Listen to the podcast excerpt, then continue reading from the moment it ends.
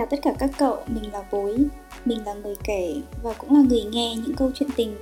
Cảm ơn sự hiện diện và tình yêu của các cậu đã có mặt ngày hôm nay để lắng nghe buổi trò chuyện của chúng mình nhé. Tất cả chúng ta, những cô gái hay kể cả những chàng trai nữa, điều gì là quan trọng nhất với bạn? Sau cuối ngày, bạn có ngủ ngon không? Bạn có một bờ vai để tựa vào không? Và trái tim của bạn có đang nồng ấm trong tình yêu không? Mỗi câu chuyện đều mang những thông điệp có màu sắc, mùi vị, hình dáng khác nhau. Vậy câu chuyện của ngày hôm nay là gì? Bố cùng mời các bạn chúng ta cùng nhau trải nghiệm nhé. Tật đa, chào các cậu. Lại một tuần nữa qua đi và chúng ta lại gặp nhau cùng ở đây và dành thời gian cho buổi trò chuyện này.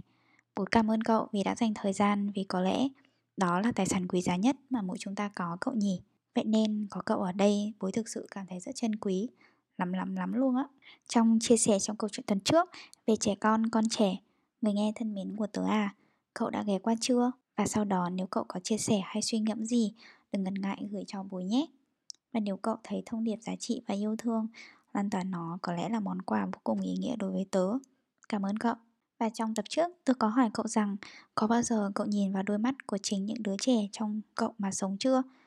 Tôi đã từng được nghe một câu, đời người có hai lần bé lại. Trong câu chuyện tuần này, tôi muốn bọn mình trò chuyện về cái lần thứ hai của đời người ấy, về người già. Tớ một cách nào đó luôn cảm thấy có một sự kết nối vô hình với người già. Tớ luôn cảm thấy gần gũi họ và cũng rất tự nhiên tớ có thể kết thân, nói chuyện dù là người lớn tuổi ấy có thể là ông bà người thân, là người lạ hay kể cả là đối tác làm ăn nữa. Tớ mến người già và tớ biết người già cũng mến tớ. ôi tớ vẫn là sinh viên, tớ có sinh hoạt trong một câu lạc bộ và mỗi một năm sẽ đón một lứa thành viên mới. Sau 2-3 năm sinh hoạt thì ở đó các cô nhóc, cậu trai trước là năm 1, năm 2 sẽ trở thành những thành viên kỳ cựu hơn. Câu cửa miệng cứ thở ra và gọi các em mới mới là bọn trẻ.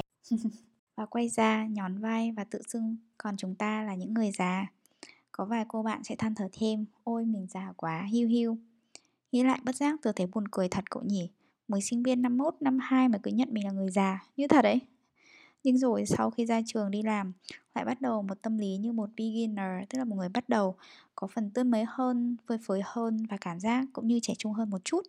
Nhưng thực thà mà nói Đã có rất nhiều năm bên trong tớ Mỗi một năm qua đi như dịp Tết đến hay sinh nhật Tớ luôn có một cảm giác tuổi trẻ của mình Như đang rơi tuột qua gậy ngón tay vậy.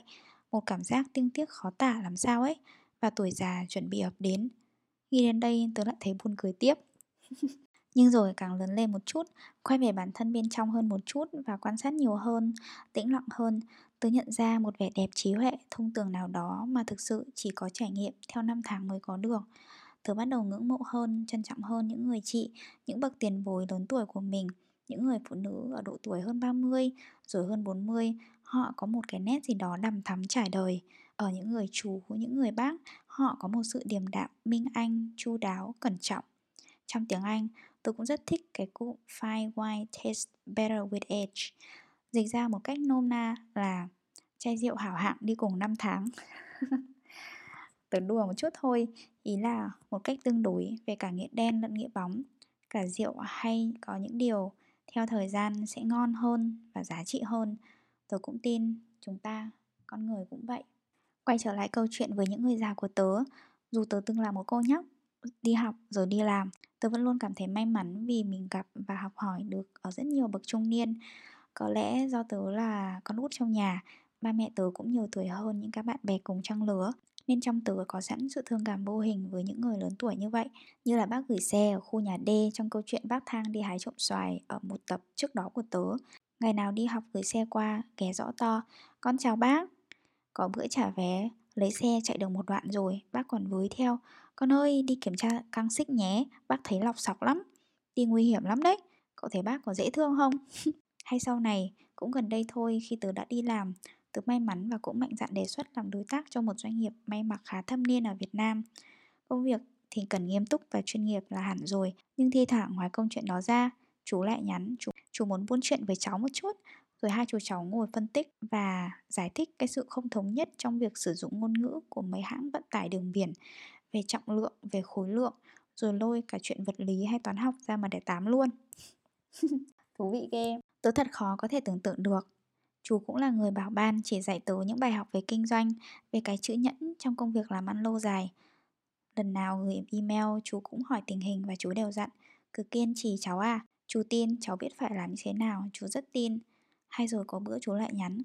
Chú có nhiều đối tác ở Mỹ hay Canada Và nếu họ nhắn gọi chú, lúc nào chú cũng có thể trả lời được. Vậy nên nếu cháu cần 2 hay 3 giờ sáng, Cháu cứ nhắn chú vô tư, Chú sẽ luôn mở máy. Tớ đã mỉm cười và đáp, Chú ơi, cháu cảm ơn chú thật nhiều, Nhưng với ai thì cháu không biết. Còn với cháu, nếu không có chuyện gì cực kỳ gấp gáp và cấp bách, Cháu sẽ không để công việc làm phiền chú trước 9 giờ sáng hay 6 giờ chiều đâu. Cháu tôn trọng thời gian của chú như chính thời gian của cháu vậy. Chú cũng phải nghỉ ngơi nữa chứ à Chú cười một nụ cười không thể hiền hơn và đáp. Oh, vậy thế là chú đã có a good partner rồi. Ý là một đối tác tốt á. Chính xác là chú bạn của tớ dùng từ tiếng Anh như vậy luôn đó. Chú dễ thương quá trời luôn. Nhưng cuộc nói chuyện dù ngắn và dù dài là vậy Tớ luôn cảm giác chú là một người chú Cũng như một người bạn của mình vậy. Mới tuần trước chú qua Mỹ lo công chuyện. Có thể không trực tiếp liên hệ làm việc được với tớ như trước đây Nên chú chỉ nhắn và cập nhật tình hình Xong chú bảo chú sẽ tập thở Điều ấy là do tớ hay nhắn chú về việc nghỉ ngơi sau giờ làm Rồi bà la bờ lô với chú về chuyện khác mà tớ đang làm về well-being, về thiền, về thở và còn có một người bạn, một người già mà tớ đã may mắn được gặp, được làm bạn và cho dù là nhiều năm qua đi, mỗi lần nhớ đến là tớ thấy thật nhiều yêu thương. Tớ cũng đã từng chia sẻ câu chuyện này trên Facebook. Câu chuyện đó về một người bác, một người xa lạ, một người rất đổi bình thường thôi. Bác không có title, tức là chức danh nào hoành tráng. Đó là bác Vân. Bác Vân là tổ trưởng tổ bảo vệ của tòa nhà tớ đã từng làm việc ngày đó. Bác Vân có dáng người cao lớn, hơi phương phi một chút với mái tóc đã ngả hoa dâm. Bác làm tớ liên tưởng tới bố già của mình, cũng là một người to béo như vậy. Và những người to béo thường là những người có trái tim ấm áp, cậu nhỉ? Cậu có thấy như vậy không?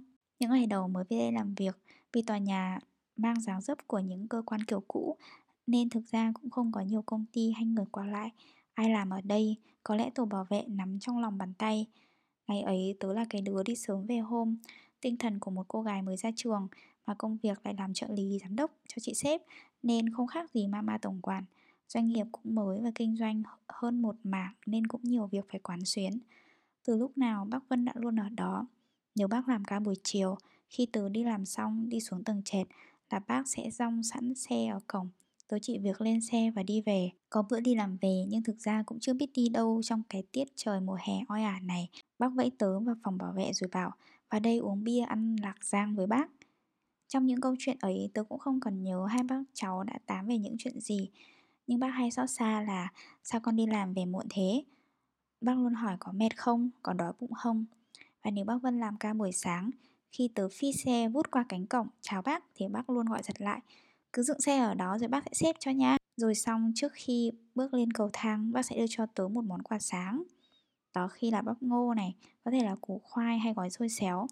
Tớ sẽ nhìn bác với đôi mắt tròn xe và hỏi Ủa, sao bác cho con? Hoặc Ủa, sao bác biết con thích ăn ngô ăn khoai vậy? Bác bảo là bác mua quả sáng, bác mua luôn cho con Cầm lấy và ăn đi.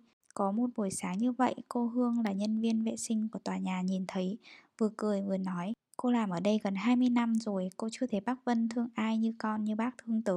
Cô cũng chưa thấy bác mua đồ ăn sáng cho cô hay cho ai bao giờ.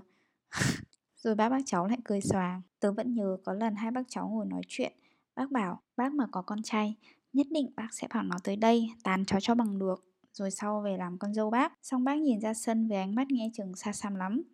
Bác bảo nhưng tiếc là bác chỉ có hai cô con gái thôi. Tớ cười và đáp Ha ha may quá bác ơi. Sao mà bác bắt được anh ấy chú bác? Bác quả quyết bác bảo được. Bác sẽ bắt cho bằng được. Tớ đùa vậy thôi nhưng tớ biết bác thương tớ như con như cháu đến cỡ nào.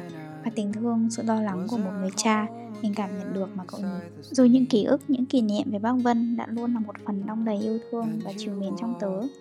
Sau này tớ rời việc và tớ đi học xa Bác cháu tớ cũng không còn liên lạc nữa tôi có thi thoảng gửi lời hỏi thăm Nhưng lâu cũng thiêu thất dần. Tôi cũng không biết bác Vân của tớ con khỏe không. Hay đâu bác cũng ngủ luôn rồi. Nếu có dịp gặp lại Nhất định, nhất định tớ sẽ có rất nhiều câu chuyện để kể với bác. Cũng có một người em nói với tớ rằng thật tiếc vì hai bác cháu không còn liên lạc. Nhưng tớ nghĩ không sao. Tớ chẳng có gì tiếc nuối khi tình thương bác dành cho tớ. Nó to lớn và hồi an thật nhiều. Để đến mỗi lần nhớ lại như thế này Tớ lại cảm thấy thân thương vô cùng. Và quan trọng hơn Khi còn gặp nhau, khi còn ở đó tôi đã thấy mình sống hết lòng. Vậy nên tôi thực sự không có gì để hối tiếc.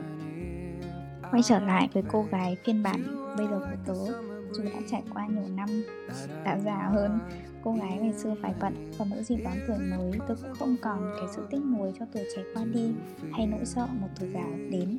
Tôi thấy mình có đôi chút trưởng thành hơn Tớ học cách sống trọn vẹn không chỉ là sống chậm mà sống sâu hơn Sống với trái tim và tấm lòng của mình. Tôi thấy mình grow old, but feel young. Tớ chưa biết dịch ra tiếng Việt thế nào. Và người nghe thân mến của tớ ơi, Hãy giúp tớ dịch ra và nhắn về cho tớ nhé. Tớ cảm ơn cậu thật nhiều. There is nothing in this world I wouldn't do.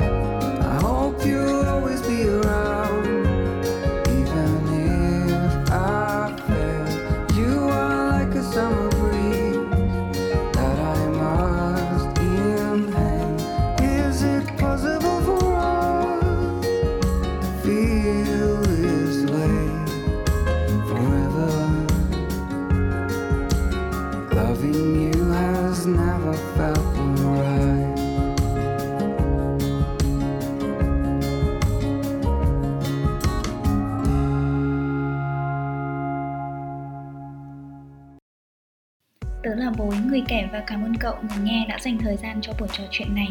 Nếu cậu miền bối, hãy cùng kết nối và chia sẻ với tớ qua nhóm nhỏ sinh và yêu thương tôi yêu, aka tổ nhé. Chúc cậu một ngày thật xinh, một buổi tối thật ấm. Talk to you soon!